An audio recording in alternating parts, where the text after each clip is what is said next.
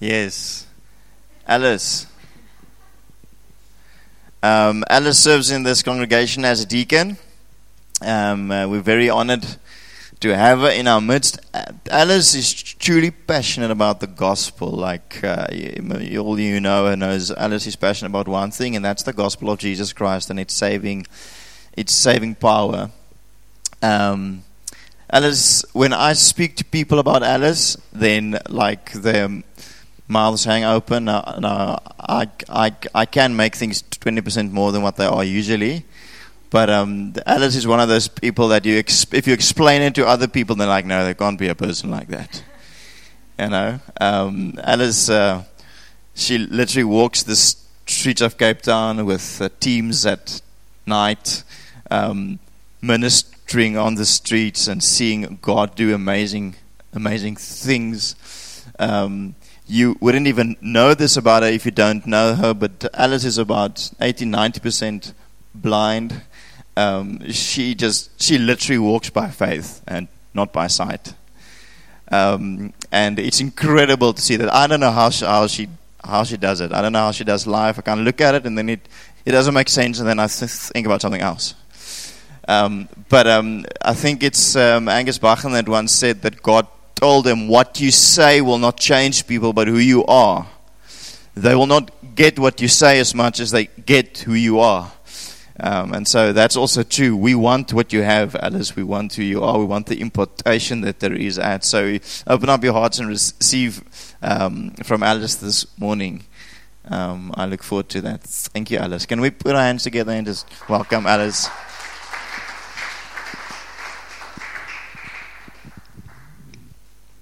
Thanks, Diabia.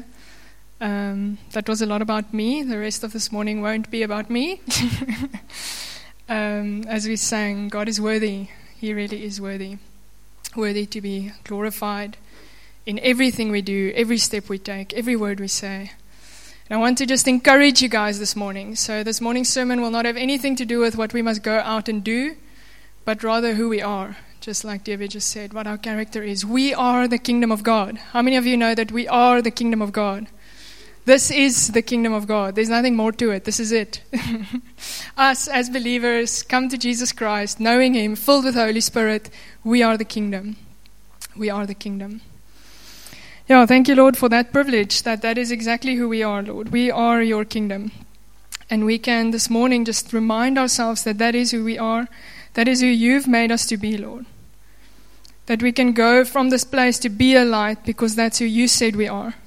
We can go and share the gospel because we've redeemed people that's been forgiven of sin, and we can continue in this battle against sin and this battle against darkness because of who you have called us to be, Lord. And this morning we come and just rejoice in the fact that we are saved. We are yours. We belong to you. We are your church. We are your church. I want each of you to just quickly remember the day when you got saved, when you first met Jesus, when you first heard his voice. Maybe you haven't even responded to that voice yet, but just quickly remember what it sounds like. When Jesus called you and he said, You are mine. You can't help but rejoicing in that and feeling the Holy Spirit stirring up inside you. This is the kingdom of God. Thank you, Jesus. We rejoice in that. Thank you, Jesus. Amen. From the beginning of the proclamation of the gospel, there's only been expansion in the kingdom. The believers, filled with the Holy Spirit, has been playing a bigger role in the growth of the kingdom than even Jesus himself. I'm going to start this morning by telling you a familiar story so you can use your imaginations with me. There's a very strange man called John more commonly known as John the Baptist. He was strange in many ways, but mainly because he wore camel's hair and ate locusts. So even back then, that wasn't a particular, particular fashionable outfit, and definitely not an appetizing diet. and he lived in the desert. So if you ever have no place to stay, then the desert probably is the last place where you would want to find yourself. Uh, John was a special man indeed. And even before he was born, while he was still in his mother's womb, he rejoiced in the coming of the Messiah. He literally recognized Jesus as the coming king when pregnant Mary came to visit pregnant Elizabeth. The baby leaped in her womb, and Elizabeth was filled with the Holy Spirit. John the Baptist actually received the Holy Spirit before he was born. now, 30 years later, John, with his strange outfit, is at the Jordan River baptizing people. We know that he had some followers or disciples himself, and I can imagine on this particular day there was quite a crowd. So some are wet with water, some are maybe in the water, some are waiting to be baptized, and others just checking out the scene. Luke tells us that even some tax collectors came to be baptized on that day. Now, John was making a few interesting claims or proclamations. He said things like, I am the voice crying in the wilderness, make straight the way for the Lord. This is the kind of thing that a herald would say when they went into a town to announce the coming of a king they would run into the town and say, Make way, make way, the king is coming. Just to move people out the way so that the king can move in. Now, John is announcing the coming of the king while baptizing at the Jordan River. in Matthew 3, he says, The kingdom of God is at hand. He actually says, Repent, for the kingdom of God has come near. And we know John preached the baptism of repentance for sin.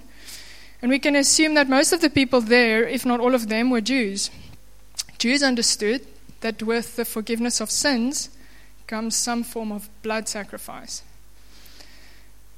So I'm not sure how this baptism thing worked, but they were either coming from a blood sacrifice or they were on their way to a blood sacrifice, or at the very least, they were thinking about a blood sacrifice. Because there is no forgiveness of sins without the blood of an animal. That animal could be a dove or a goat, and most often it was a lamb, especially during Passover. And what we know is these people came to be baptized, wanted forgiveness for their sins. So they actually got a baptism in water that cleansed them from their sins, which is very different to the baptism that we receive today. So now there's this group of Jews wanting the baptism of repentance for forgiveness of sins. Then comes a man walking towards them, and John stops everything and he makes this statement to these people, pointing to a man. He says, Behold, the Lamb of God who takes away the sins of the world. The Lamb of God who takes away the sins of the world. Two of John's disciples then left John to follow Jesus. John was the one who pointed them to Jesus, and one of those two was Andrew, who then went and called Peter and Peter also came to join uh, the disciples. It's like the first evangelism moment. And John and Andrew were already involved in the expansion of the kingdom of God. And very soon, Jesus had 12 very committed followers. The Lamb of God came to take away the sin of the world. The kingdom of God is at hand. That's what John came to proclaim. The kingdom of God is wherever God is acknowledged and served as king. It's not of this world, but it is in this world. So it's not a geographical thing or a political thing, it's a spiritual thing. And we are connected with other believers all over through visible physical manifestations. The kingdom of God is already not yet kingdom, it has arrived, it's here today, and it will only fully come in the future. Even though Jesus came to remove sin from this world, we're not yet living in the fullness of that. Right now, in this present age, the enemy still has certain reign here on earth, but there'll come a day when there's no more sin, no more pain, no more sickness, no more death. the whole world is going to be restored back to the glory of God in its fullness.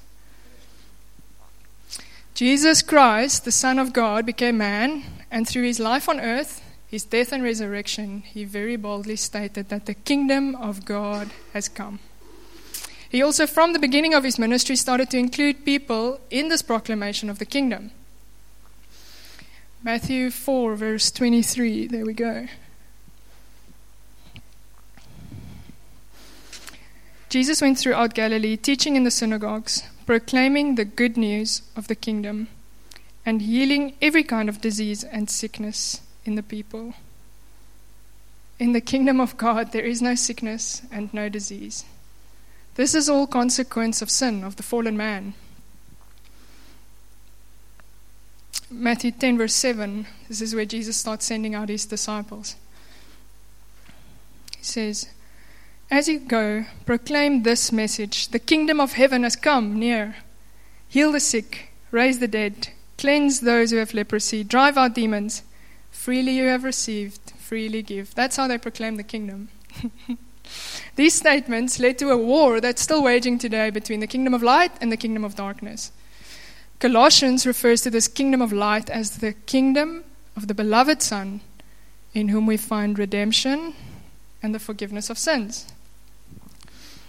There we are, a forgiven, redeemed people of God who received the incredible message of the gospel.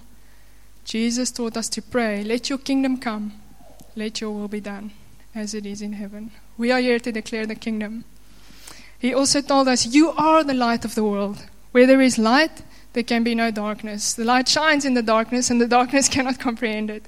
If we belong to Jesus, we are the light shining into the darkness and partaking in the battle between the two kingdoms. To all who did receive him, to those who believe in his name, he gave the right to become children of God. We are his, and he's ours. If I'm a child in the kingdom, that means I automatically receive an inheritance. With an inheritance comes certain responsibilities. Remember, DB had an analogy of when you inherit a farm, or maybe I inherit a few farms from my family, which would be strange because my family doesn't have farms, but it would be really cool. and um, I now have a few farms, but it would leave me with a massive responsibility. Uh, responsibility that's full of joy and it's for free. It will bring me an income. I can go there on holiday. I can eat whatever I'm farming as much as I want. I'll get some free meat or whatever I'm farming with, and it will cost me nothing. But I'll have to steward that inheritance. I'm going to have to learn to start farming if I really want to enjoy the blessings of my inheritance. So let's look at 1 Peter, verse 3 to 5. 1 Peter 1, verse 3 to 5. Praise be to the God and Father of our Lord Jesus Christ. In His great mercy, He has given us new birth into a living hope through the resurrection of Jesus Christ from the dead. New birth into a living hope. And we receive this by mercy. It's by grace. So it's for free. It's an inheritance. We are born into this inheritance, into a living hope, and into an inheritance that can never perish, spoil, or fade. This inheritance is kept in heaven for you. For who? The next verse. For you who through faith are shielded by God's power. That's the Holy Spirit. Shielding us, protecting us, empowering us. Until when? Until the coming of the salvation that is ready to be revealed in the last time. We're not there yet. Our salvation is still coming. We've only received little glimpses of it. Jesus is coming. Verse 6 starts by saying, In this we greatly rejoice. That's what we rejoice in we have received and responded to the message of the cross. We've already received an inheritance in Christ. Our inheritance is a living hope, our inheritance is eternal life. We are now joining Jesus in his salvation work, saving people from death. Throughout the New Testament, we read how the kingdom of God started to expand, and now it just continued to grow and grow and grow. Let's go to Colossians 3 oh, sorry, 1 verse 3 to 12. So Paul is writing to the church in Colossae, but I want us to read it as if it's God writing to us as his church, because that's what the word of God is. Paul had this excitement inside himself whenever he thought of other believers all over the world. He loved believers that he's never even met, and he prayed for them. He must have received this inner joy from Jesus himself because we know that Jesus gets excited about his church, and Jesus is praying for the church. So here we go. We're going to look at what the Word of God, or let's say Jesus himself, is saying to us. We always thank God, the Father of our Lord Jesus Christ, when we pray for you. Jesus is praying for us. Because we have heard of your faith in Christ Jesus and of the love you have for all God's people. Okay, wait a bit. Where did you hear that? It says that they've heard of our faith in Christ and the love we have for all God's people. What faith and what love? The faith and love that spring from the hope stored up for us in heaven. Wow. That's where they saw it in heaven, and that's where it comes from. My faith in Christ and the love I have for God's people is stored up for me in heaven, and I have access to that. About which you have already heard in the true message of the gospel that has come to you. So I've received this when I heard the true message of the gospel that has come to me. I know about this faith and love. I heard it in the true message of the gospel. That's where I got it from. I've already responded to it, and I can access it all the time. I am a part of this message of the gospel that has come to me. Verse 6 In the same way, the gospel is bearing fruit and growing throughout the whole world, just as the day it has been since the day you heard it and truly understood God's grace. From the moment that John started proclaiming the kingdom, through the Gospels, all the way through the timeline, until the moment you and I heard the message, and beyond still, the Gospel is bearing fruit and growing throughout the whole world. This is the big picture that we're part of the kingdom that has no end. You and I are part of, and form part of, and partake in the expansion of this kingdom. Now, there's this random sentence in verse 7 and 8. You learned it from Epaphras, our dear fellow servant, who is a faithful minister of Christ on our behalf, and who also told us of your love in the Spirit. Who on earth is Epaphras? Anyone? According to this, he's the one who told you about Jesus, our fellow servant. So he's just a normal guy, part of the kingdom of God, a person who told you of this message.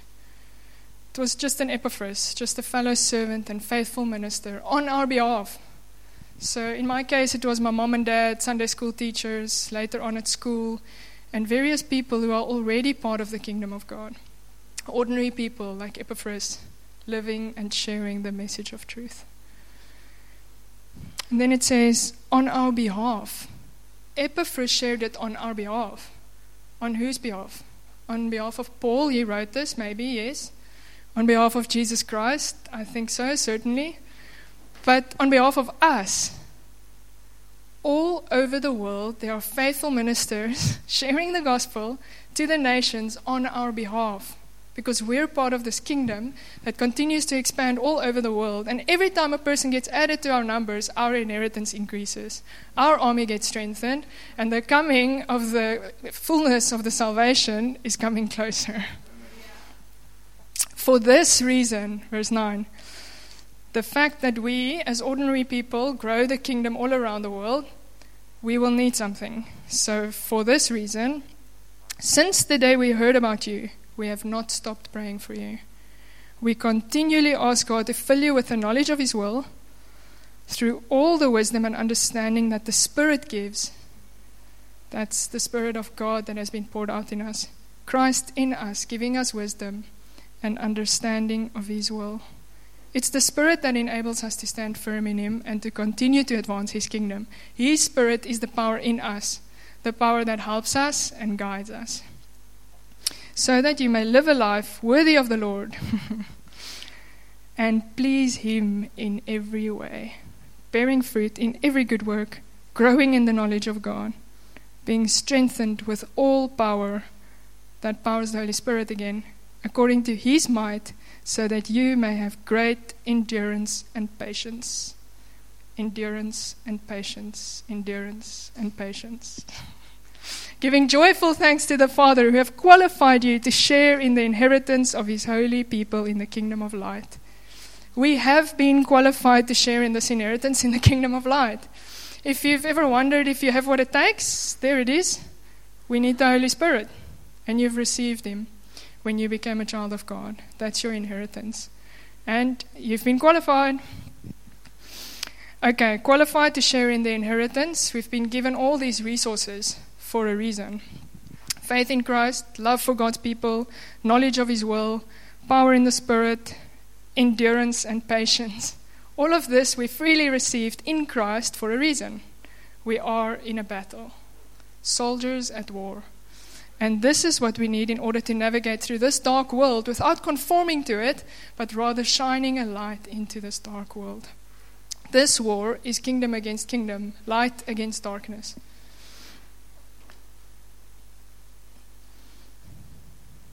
So, Matthew 11, verse 12. I often hear the scripture and then I've got no idea what it means. It says, The kingdom of heaven suffers violence, and the violent take it by force. Let's um, just go to a bit of context. So we reverse to Matthew 10. If we want context, we just reverse a bit. So by this time, Jesus has been proclaiming the kingdom and performing many miracles in many towns and villages. He sent out his disciples in his authority to go and drive out impure spirits and to heal every disease and sickness. Basically, he sent them to go and proclaim the kingdom of God, to take part in the battle against sin. So that's in Matthew 10. Let's read verse 16 to 20. He only sent out the 12 um, with very specific instructions and he did some battle talk. He told them, I'm sending you out like sheep among wolves. Therefore, be as shrewd as snakes and innocent as doves. Be on your guard. You will be handed over to local councils and be flogged in the synagogues. On my account, you will be brought before governors and kings as witnesses to them and to the Gentiles. Whoa, whoa, whoa. This sounds like war. The 12 disciples who were happily following Jesus are now going to battle. And Jesus sounds like the commander of an army. He says, Be wise as serpent and innocent as doves. You will be arrested, you will be flogged, you will be hated on my account. But when they arrest you, do not worry about what to say or how to say it. At that time, you will be given what to say. It will not be you speaking, but the Spirit of your Father speaking through you. This is the promised Holy Spirit. The one we saw earlier is guarding us and protecting us and guiding us and giving us that power. Power to be witnesses. It will not be you speaking, but the Spirit of your Father speaking through you. Jesus is referring to his Father as your Father. We have been made the children of God. And he's sending them out to battle and saying, Don't you worry, the Spirit of God will be with you. Verse 21 is war talk. Brother will betray brother to death, and a father his child. Children will rebel against parents and put them to death. Sounds like Cape Town. Sounds like our day and age. This is the thing we're fighting against, and we do it with the message of the gospel the love of Christ and the Holy Spirit and His Word is the only weapons we've really been received. We've really received. So those weapons are fueled and powered by the Holy Spirit. Kingdom against kingdom, light against darkness, life overcoming death, love overcoming hate. You will be hated on by everyone because of me, but the one who stands firm till the end will be saved. Stand firm till the end, endurance and patience. That's what we saw earlier, being strengthened with all power according to his might, so that we may have great endurance and patience. It again says, will be saved. So it's future kingdom. The fullness of salvation is still coming.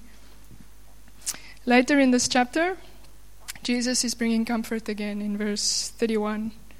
So don't be afraid, you're worth more than many sparrows. Whoever acknowledges me before others, I will also acknowledge before my Father in heaven. But whoever disowns me before others, I will disown before my Father in heaven.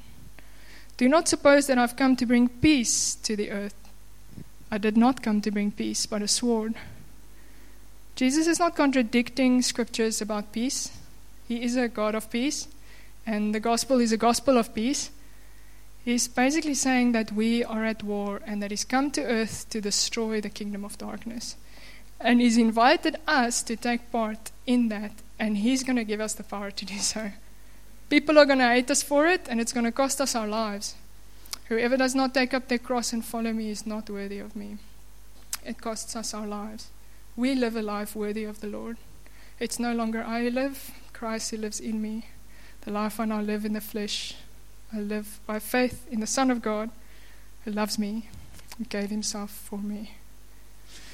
Okay, so chapter 11, which is what we wanted to get to, we just had some context there. John the Baptist is in prison. Just like Jesus said, some will be arrested. and it seems like somehow he got some doubts. We all have doubts sometimes, and that's okay, as long as we continue to seek the truth and then we stand up again, endurance and patience. So John sent his disciples to Jesus to find out if he is the one to come. if he's actually the Messiah. This is the John who was proclaiming the kingdom of God is at hand. Make straight the way for the Lord. Behold, the Lamb of God who takes away the sin of the world. He even stated that he's the voice crying in the wilderness that Isaiah prophesied about. And now he's got some doubts because he's in prison. And he's sending his disciples to Jesus to, to go and ask if he really is the Messiah. So, verse 4, Jesus replies, Matthew 11 Go back and report to John what you hear and see. The blind receive sight, the lame walk, those who have leprosy are cleansed, the deaf hear, the dead are raised, and the good news is proclaimed to the poor. This is the kingdom with visible, tangi- tangible evidence. The kingdom of God has arrived. And Jesus then started telling the crowd about John the Baptist. And in verse 12, we get that verse that we had earlier. He says, um, sorry, Matthew 11, verse 12. John the Baptist was the last Old Testament prophet, right? So, verse 12 says, From the days of John the Baptist until now, the kingdom of heaven has been subjected to violence, and violent people have been raiding it. The ESV says, The kingdom of heaven has suffered violence, and the violent take it by force. It's from the days of John the Baptist, not before. Since the kingdom of heaven arrived, this battle has started. We're no longer under law. We partner with God in His great redemption plan.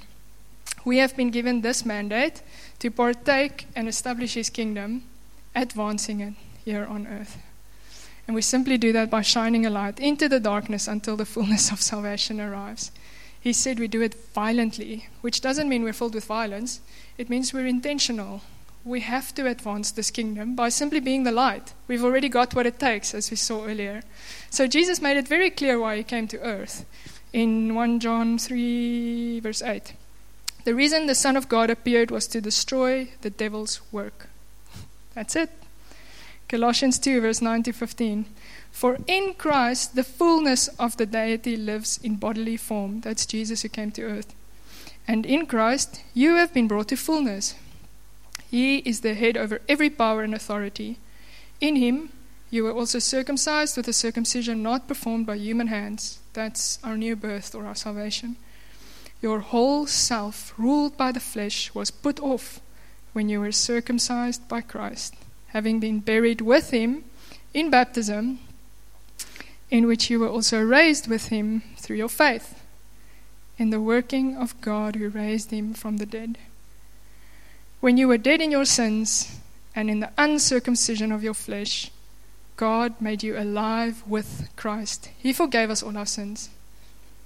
Having cancelled the charge of your legal indebtedness which stood against us and condemned us. He's taken it away, nailing it to the cross. And having disarmed the powers and authorities, he made a public, spectac- public spectacle of them by triumphing over them by the cross. Jesus has already defeated the power of sin over us. And as believers, we no longer have to face the punishment for our sins. He took it upon himself so that we don't have to. That's the message of the cross the one that Jesus came to proclaim and the one that we get to take part of. The enemy has been defeated, he has been disarmed, and he's lost his power over us. Okay, so this is great, but what about the reality? Because sin is all around us, and the consequence of sin is a real thing. It's uh, already, not yet.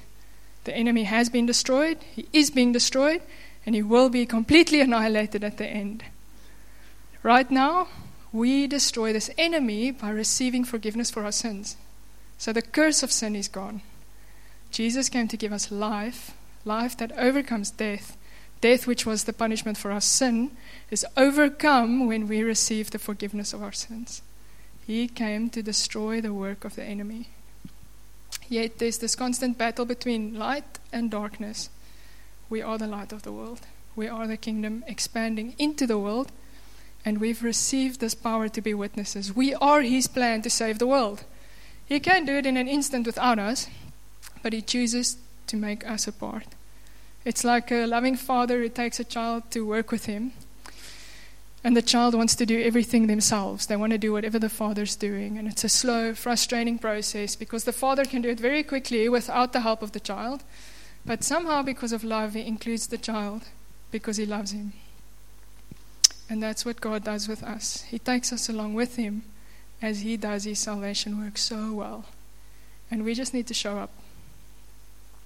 When we think of the Great Commission, we very sometimes feel this pressure to perform. There's no pressure.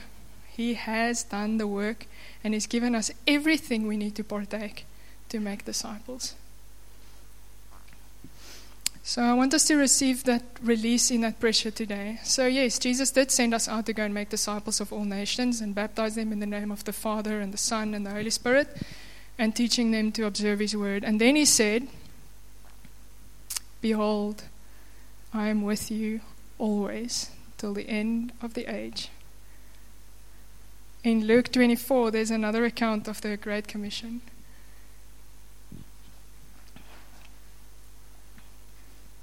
He said to them, This is what I told you while I was still with you.